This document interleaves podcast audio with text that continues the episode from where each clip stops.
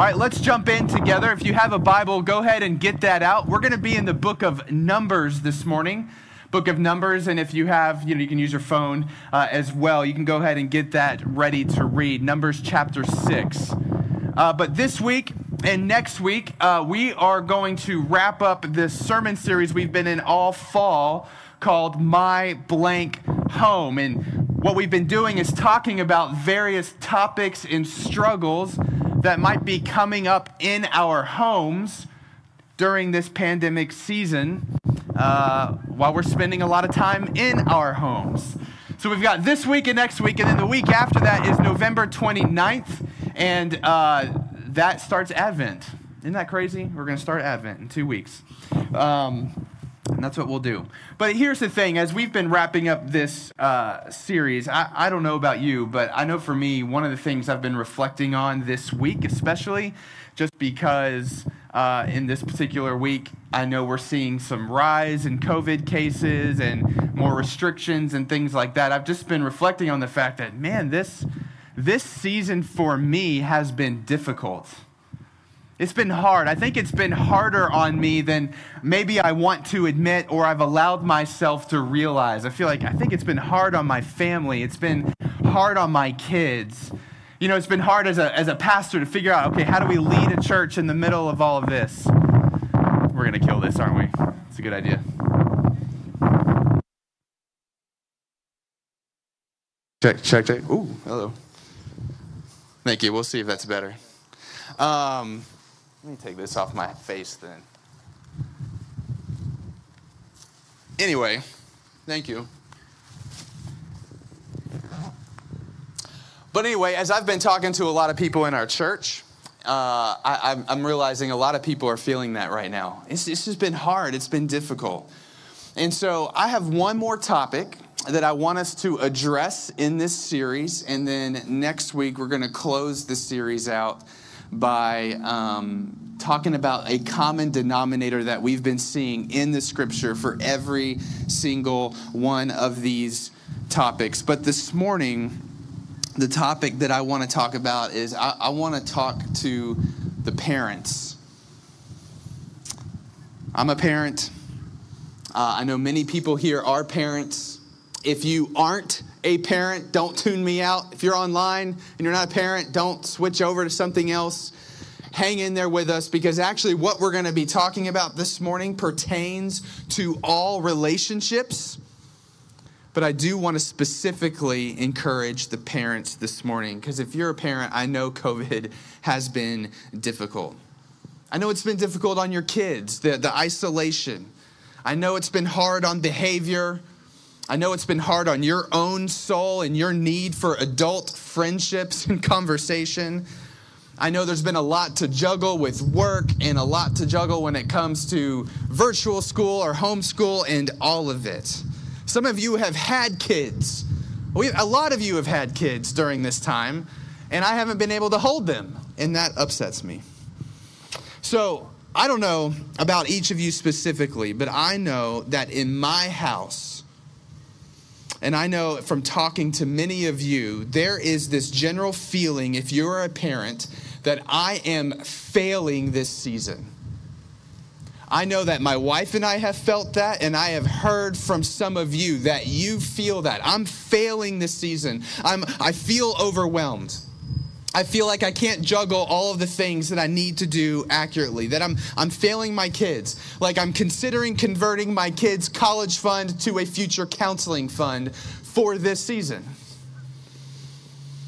And you know what? I'll admit to you that uh, as a pastor, I get the opportunity to counsel a lot of people. I get the opportunity to sit with people and hear their struggles and hear what's going on in their lives. And I hear so many struggles from people, and it gets traced back to their childhood. And a lot of times it gets traced back to their parents. And that terrifies me because I want nothing more than my children to leave my home when they grow older, healthy and strong and loved and not held back in any way because of me.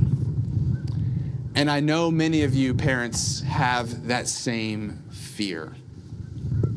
And so this morning, what I want us to do is I just want us to go to the scriptures together. And here's what I want to show you I want to show you this morning the single greatest gift you can give your kids. The single greatest gift you can give your kids. And as you might guess, the single greatest gift that you can give your kids, it's not a great education. That's great, but that's not the single greatest gift. It's not comforts that they can enjoy. It's not a great home. It's not perfect nutrition. It's not exposing them to a bunch of different things, sports and activities and experiences. It's not you being super fun or super crafty or super creative, always being able to come up with cool things to do. It's not even protecting them from the hard situations that they will face in this world. The single greatest gift that we can give our kids is the same single greatest gift that God has given us as our Father in heaven. And to discover what that is, that's why I want us to go to Numbers chapter 6.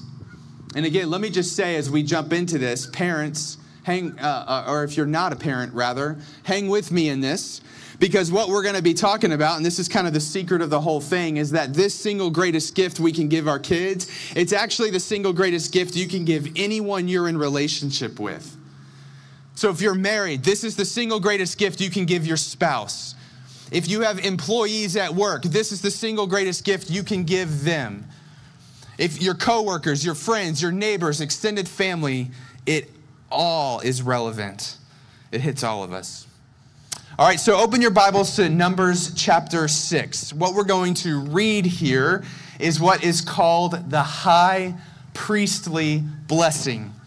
Uh, this is the blessing that God says He is going to give His people as a part of the covenant that he has made with his people. So God is basically saying, if you want to know what it means to be blessed by me, like what the height of blessing is from me as your God, this is it. This high priestly blessing is it. This is the single greatest gift that God gives his children. Let's let's read it. Numbers chapter 6 verses 22 to 26.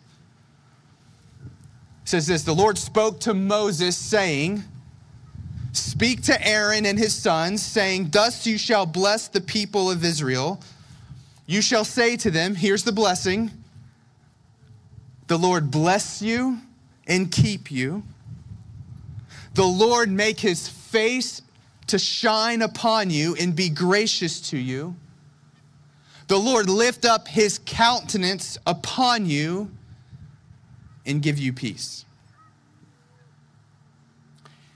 Here is the single greatest gift that God gives any of his children, that God could give you specifically.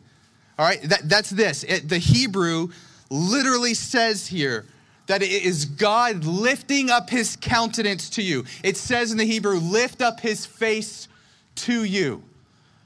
That he would notice you. The God who created everything, would notice you, put his attention, his gaze, his thoughts, his presence on you, and not you in the plural. This does not read, God be gracious to y'all. It says to you, it's in the singular.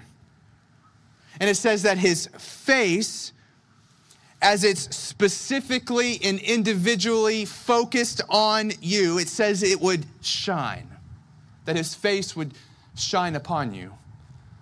In other words, that when God looks at you and notices you, put his attention on you, his face lights up. Literally, he smiles. And you might think, that's it? He smiles at me? That's the single greatest blessing that God could give me is he look at me and smile?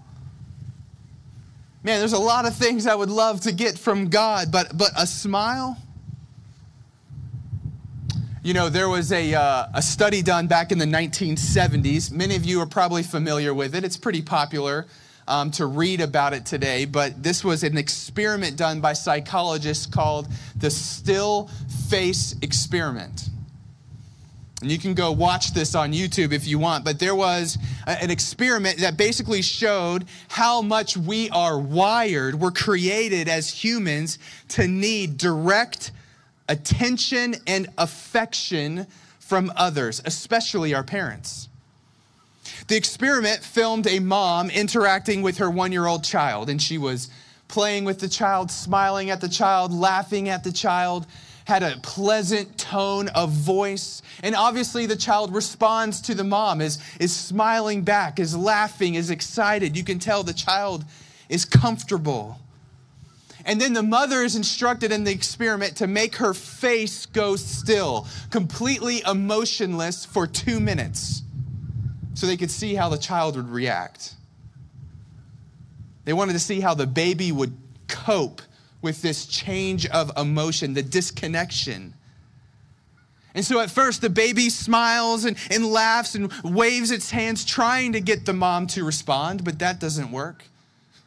The baby then tries to be silly to see if it can make the mom laugh or maybe impress the mom. Then the baby begins to point to things to see if the mom will notice what the baby's pointing at. And then over time, the baby gets uncomfortable is moving around, doesn't like the position it's in. It's a stressful situation, all the way to the point where the baby starts to scream and cry until the mom reconnects with the child. And the still face experiment, which it was replicated over and over again, proved the need in children to have parents who would give them focused, positive attention. This isn't random. This is by God's design. God designed us to operate on relationship with others. He declares at creation, it is not good for man to be alone. So, so ever since we were kids, this is all of us. We have been working hard to get people, to get our parents, to get our siblings, to get our teachers, our coaches, our neighbors, our friends, whomever we could to notice us and smile, to notice us and approve of us, to express their pleasure at who we are and what we're doing. We have been wired by God to desire and need this kind of positive affirmation from others. I mean, why do you think so many of us, we work so hard and we worry so much about what other people think about us. Because the greatest need of our souls is for others to see us, to know us, and to smile and approve of us. And the greatest fear of our souls is that there would be people who would see us know us, and leave. Which is why we often project a false image of who we are to other people because we're so frightened. If I'm really known, then people will leave. So get this the Bible tells us that the God of all of creation sees us and he knows us better than we know us. It says that he knows our thoughts before we think them. He, he, he knows what we're going to say before we say it. He knows the deep desires and motivations of our heart for everything that we do.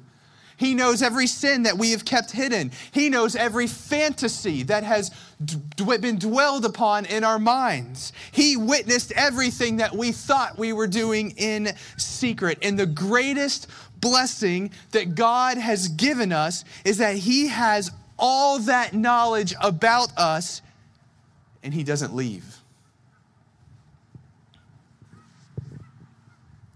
Rather, He smiles in approval and pleasure at who we are. When you picture God, I want, you to, I want you to answer yourself honestly on this. When you picture God, how do you picture his attitude towards you? What do you imagine? What is the facial expression on God's face? Is it a God who is frustrated at you because of your failures? Or annoyed at you because you can't get it together? Is it a God who is just totally unimpressed and indifferent towards you because there are so many other people doing this Christian thing way better and you're just a disappointment? What attitude do you picture in your head? Because if you have placed your trust in Jesus Christ, then this blessing from God is yours. And when God sees you, he does not get annoyed. He does not get frustrated. His face doesn't fall in disappointment. No, the blessing is his face lights up and he smiles in approval because in you, he takes pleasure. Doesn't matter what happened this week. It doesn't matter what happened in your past. Your doubts don't change this. The junk in your heart, the thoughts, the fantasies, the motivations in your heart, they don't change this. If you belong to Jesus, then Jesus has accomplished everything that needs to be accomplished through his life, his death, and his resurrection for God to take deep and eternal pleasure in you. He will never leave. All right, This is the kind of soul level security that you have from your Father in heaven. And every single one of us here longs for that kind of security in our souls. That I am seen, I am known, and God smiles. And what you need to know about this gift that God has given us in Christ what you need to know about it is that we did absolutely nothing to get it. It's solely by His grace, unmerited. At he at, at, at, expense to himself made a way where he could give us his undistracted pleasure and presence. God did that on his own without us. Like we didn't initiate it, we didn't earn it, we didn't get enough gold stars for us for God to give that to us. God just simply out of his goodness has freely offered us this gift. The greatest gift God could give us is that he sees us and he smiles at us. And parents, this is the greatest gift that you can give your children. Your undistracted pleasure, and presence. That your kids would see you focused in on them and smile. There is nothing more that your kids crave from you than that. There is nothing more that their little souls need from you than that. Just as much as we crave it from others and from God Himself, our children need us to lift our faces to them and smile. And so I, I want to pivot into talking about okay, how do we do that as parents? We're going to go there. But before we do that, I, am going to invite um, the band to come back up just for a second. I, I would like for us to pause right here before we move from this glorious truth into the practical and how we can begin to do this for our kids because I just want us to sit in the goodness of who God is and this blessing that He has given us. So I want us to sing about it, to pause and sing. Let's not move too quickly.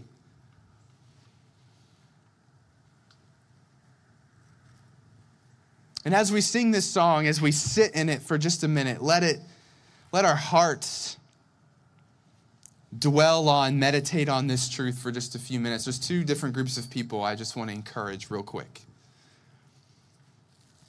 To those of you this morning who are weighed down in guilt, in shame over something in your life, or maybe it's just over who you are. Maybe you're someone who's just ashamed of who you are for whatever reason. When you imagine God,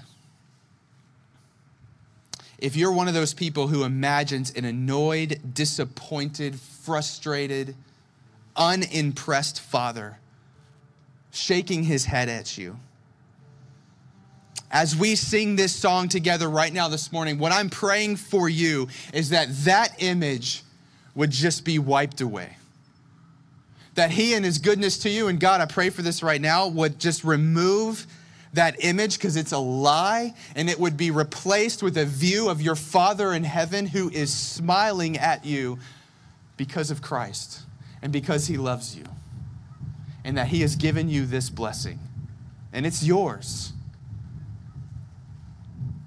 And to those of you who are here this morning and maybe you haven't trusted in Christ and maybe you're still figuring out what you believe about Jesus, I just want you to know that God is not afraid of or ashamed of you in your past and whatever has gone on in your life, no matter what has happened.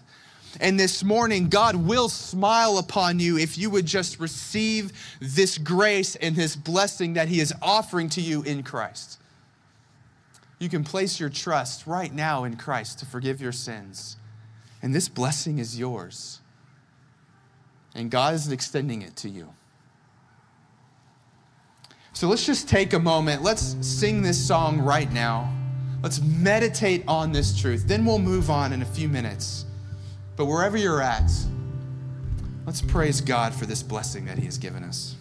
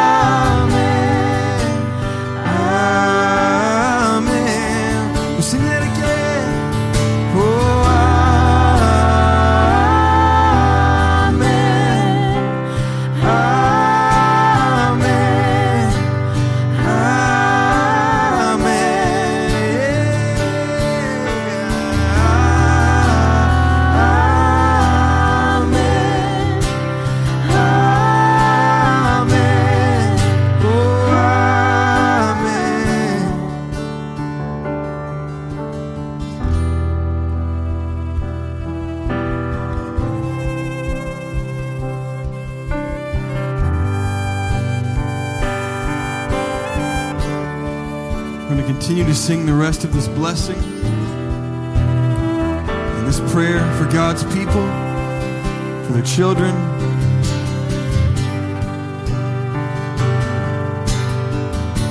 So we sing this over you, church. May his favor be upon you for a thousand generations and your family and your children and the children the children. His favor be upon you for a thousand generations and your family and the children and the children. His favor be upon you and a thousand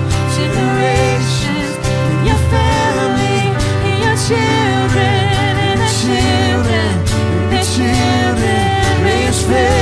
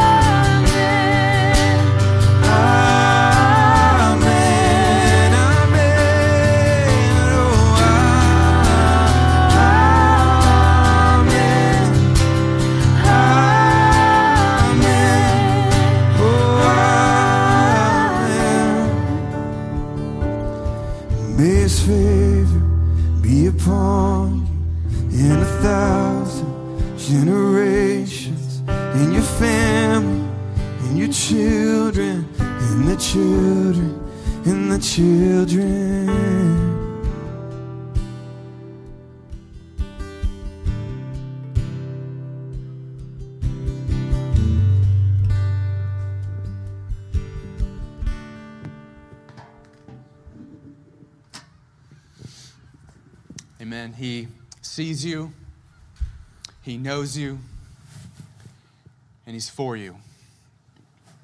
The greatest gift and blessing that God could give us. And I'm just praying, being encouraged in that this morning, singing that this morning was restorative to your soul. But I also want us to consider the fact this morning that this is the greatest gift that we as parents can give our kids. It's not things. It's not a great shot at a great future the education. Those are all good things and good gifts to give our kids. A nice house to live in or great experiences or protection from hard things. It's not that. No, it's your undistracted pleasure and presence for your kids that our kids would be seen by us, known by us, and that we would take deep pleasure in them. That our kids get large quantities of time where our gaze is upon them. We're engaged, listening with them, playing with them, not distracted by anything else. And this morning, I, I want to offer two things that we as parents need to prioritize in our life if we're going to give our kids this gift. And remember, I'm speaking specifically to parents, but this pertains to all relationships. So this is true of your marriage and, and any other relationship you're in. Two things, though, that we need to prioritize if we're going to give this gift. All right, so I'm going to do these quickly. Number one is this as parents, if we are going to give our kids our undistracted pleasure and presence, then we must prioritize our personal, spiritual, and emotional health. What do I mean by that? Well, that's a pretty complex topic, to be honest with you. So I'm going to try to sim- simplify it down a little bit for us, just for our purposes. But let me let me define what I mean by spiritual and emotional health, and I want to define it by using the word awareness.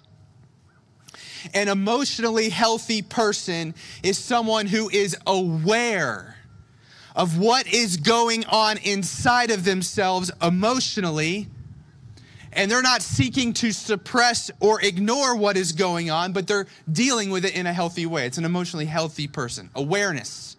Same thing with spiritually, a spiritually healthy person. This is someone who's aware of God and his presence and his word and who he is at all times as they move about life. Awareness. And the reason why this is so important when it comes to being able to give our kids our undistracted pleasure and presence is because when we are emotionally and spiritually unhealthy, when we lack awareness of what is going on inside of us in those areas, we actually become physically unable to give our kids undistracted pleasure and presence physically unable to do that. Because here's what happens. Maybe we've got something inside. Maybe we have some deep hurt or trauma or whatever it is from, from our childhood. It's inside of us. Or maybe we've got bitterness towards our boss at work deep inside of us, or frustration at COVID 19 and everything it's doing, or stress and frustration from this last election cycle, or loneliness and depression from all of the isolation, or maybe I'm harboring anger at my spouse, or, or whatever it is. There's a number of things that we could be feeling. And think of that emotion as a black hole inside of you that is sucking up any ability that you would have to give your kids or others undistracted pleasure and presence. And an emotionally unhealthy person will, instead of being aware of that emotion inside of them and seeking to deal with it in a healthy way, will actually ignore it and try to suppress it and pretend it's not there because I don't want to deal with that. And so that black hole remains and it impacts your relationship. And so when this is going on, listen, you're going to be more distant and more easily annoyed you're going to have less patience with the fact that, that our kids are still growing up emotionally and learning how to deal with life and big feelings and all of those things. We're going to, we're going to have a hard time with that. We're going to give them less of our time. We're going to be distracted deep inside of us. All the while, God is there, totally aware of what's going on with you still smiling upon you. And he's saying, Listen, cast this stuff on me. Let's be aware of it. Let's deal with it. And listen, there's nothing wrong with having these emotions inside of us. It is completely normal. I believe that Jesus, when he lived here, he dealt with a number of those things. This is why Jesus often went away to be with the Father alone all of the time. Listen, Jesus lived in a broken world, and so do you, so do I. Jesus put on human flesh. We are humans. And so he experienced all of these things that we experience, Hebrews tells us. And I believe that in order for Jesus to be in a place to be able to fulfill his ministry, to fulfill all righteousness, to do the things and to love people in the way that he did. He had to go away and be alone with the Father. He prioritized this. So, how do you do that? How do you prioritize your emotional and spiritual health? Well, I, I could preach for hours on that, so I'm, I'm not going to do that. Uh, but let me give you two, two quick things that you can implement right now. Number one, let's follow Jesus. And we need to get alone with the Father every single day. Get alone with the Father every single day. If Jesus needed it, oh my goodness, we do. Build it into your schedule. This is not a, hey, make sure you do your quiet time to check off that box so that God continues to smile at you. It's not that. This is a, God wants to be with us and He wants to minister to your soul. He wants you to cast your anxieties on Him. He wants you to go to His Word and be encouraged. And so, this is something we, for, for the sake of our own souls, but also for our kids, we have to build this into our schedule. Like if you don't have time to do this every day, cancel stuff. Say no to stuff. Reprioritize your life to get alone with the Father so you can be spiritually and emotionally healthy.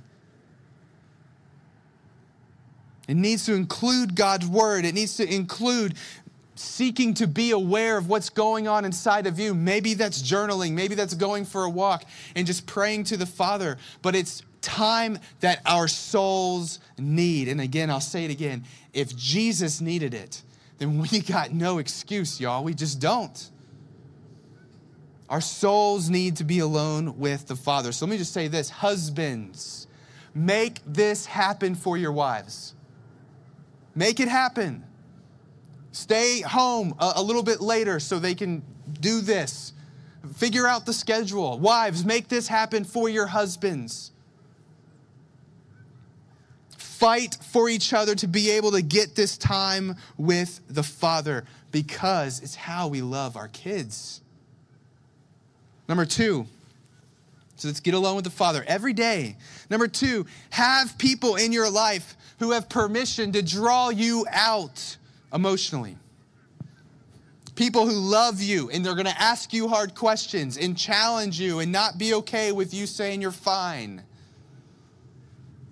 People who won't allow you to suppress stuff but will make you talk about what's going on inside of you. People who know your facial expressions and when you're lying to them.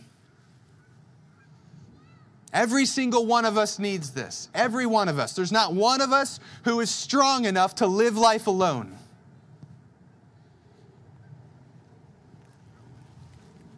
Could be a pastor, could be a friend, a counselor, a therapist. We all need people to draw us out emotionally. All right? Listen, your pastor sees a therapist weekly. It's not weird. It's not for the messed up people. It's for everyone. All right. So find someone that's going to draw you out emotionally. Get alone with God every day and find someone who will do this for you emotionally. Do this for someone else, someone who's not going to let you stuff everything. And go talk to them once a month. Put this practice into place. I mean, this is something that God built us to need. So I could say a million other things about ways that we could prioritize our spiritual and emotional health. But these are two things that is easy for us. In, in, in church, it should be easy in the church to implement these things. And I think if we do, our ability to give our kids our undistracted pleasure and presence would skyrocket. Prioritizing our spiritual and emotional health. Here's number two. As parents, if we are going to give our kids our undistracted pleasure and presence, then we also must prioritize our personal repentance. When we become spiritually and emotionally healthy, we are going to grow in our awareness. And that will include awareness of our own sin and the ways in which we sin against our kids. And we need to humbly repent of those things in front of our kids right? They, they should see us, witness us, watch us, humbly acknowledge our own sin and seek to change. As parents, Unfortunately, we are going to sin against our kids. And when we do, we need to go to our kids, confess that sin, acknowledge that was not okay. Don't give any excuse, don't blame any other person, and seek their forgiveness. It's what we need to do as parents. Now, listen, when we repent in front of our kids like that, and we go to our kids and we say, Listen, I sinned against you in this way. Man, I've had this conversation with my kids so many times. Hey, when daddy said those things, when he said that with a harsh and loud voice, that was mean. And it was not okay for daddy to say that. And there's no excuse. And I'm sorry, and I need your forgiveness. When we go to our kids and we do that and we repent in front of them, there are so many things that are happening in your house. Let me just give you three things that occur in that moment. First, we're teaching our kids that it's normal and okay to be humble and to trust the cross of Jesus Christ for forgiveness. When we don't repent in front of our kids, we teach them that it's better not to acknowledge when you do something wrong, that the gospel isn't sufficient to make it better and that it's better to be prideful and stuff that in and pretend that you never do anything wrong. That's what we teach our kids when we refuse to acknowledge when we sin against them. When we repent in front of our kids, we teach them how to repent. The second thing that's occurring in that is when we repent in front of our kids, we build a culture of graciousness in our house when we demonstrate our own need for grace. We give our kids an opportunity to be gracious to us, and we grow in being gracious to our kids. And when you build a culture of grace in your house, when you have a gracious home, giving each other undistracted pleasure and presence is no longer dependent on performance it's not something that's been earned, it's not something that can be lost. We give our kids a safe place where they will be known and they will be seen and loved. They know we won't leave, and they know it has nothing to do with their behavior and their performance. The third thing that happens is when we repent in front of our kids, we are training our kids to be spiritually and emotionally healthy. We're teaching our kids not to be ashamed of the things that they feel and that it's safe for them to express and ask for help.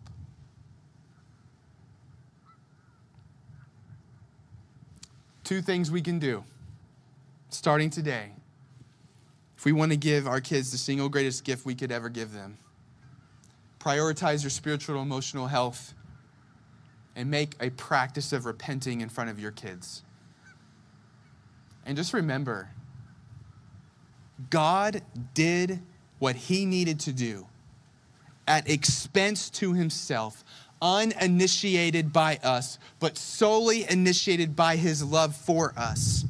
He did everything that he needed to do for him to give us his undistracted pleasure and presence. And so, parents, there is no greater act of love than prioritizing these things in your life, doing the hard work reworking the schedule, making those sacrifices, knowing that it will cost you, exposing the depths of your soul, humbly repenting in front of our kids. Right? Don't allow your kids to grow up in a home where the norm is to stuff emotions, to project false images, and to view repentance as weakness. You are the example. They're going to watch you and they're going to see does this person trust the gospel that they proclaim? In Christ, God has given you his undistracted pleasure and presence.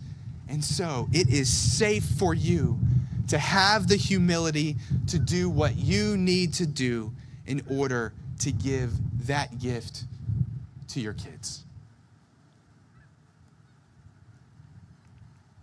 I could say so much more on this topic. Um, and so I, I do want to encourage you to come tune into our Tuesday live where we'll just continue. And if you have questions, submit them on Slido, but parents, we are praying for you. And let's, as a church, let's encourage one another. Let's help each other. Let's commit to one another to give our kids this gift. Let me pray for us. God, I'm feeling this temptation to keep going and going and going, but Lord, I just, I want what we have said today. I just pray that your Holy Spirit would take it and would begin to sink into our hearts a joy and a security about the fact that, that when you look upon us, you smile. You have purchased us for yourself through your Son, Jesus. Your love for us is not dependent on our performance or our behavior. And, and God, I pray that our security and our joy in that would grow so much that it would overflow into giving this gift to our kids. That our kids would know that in their house, love and pleasure, it's not dependent on their performance or behavior. And they would see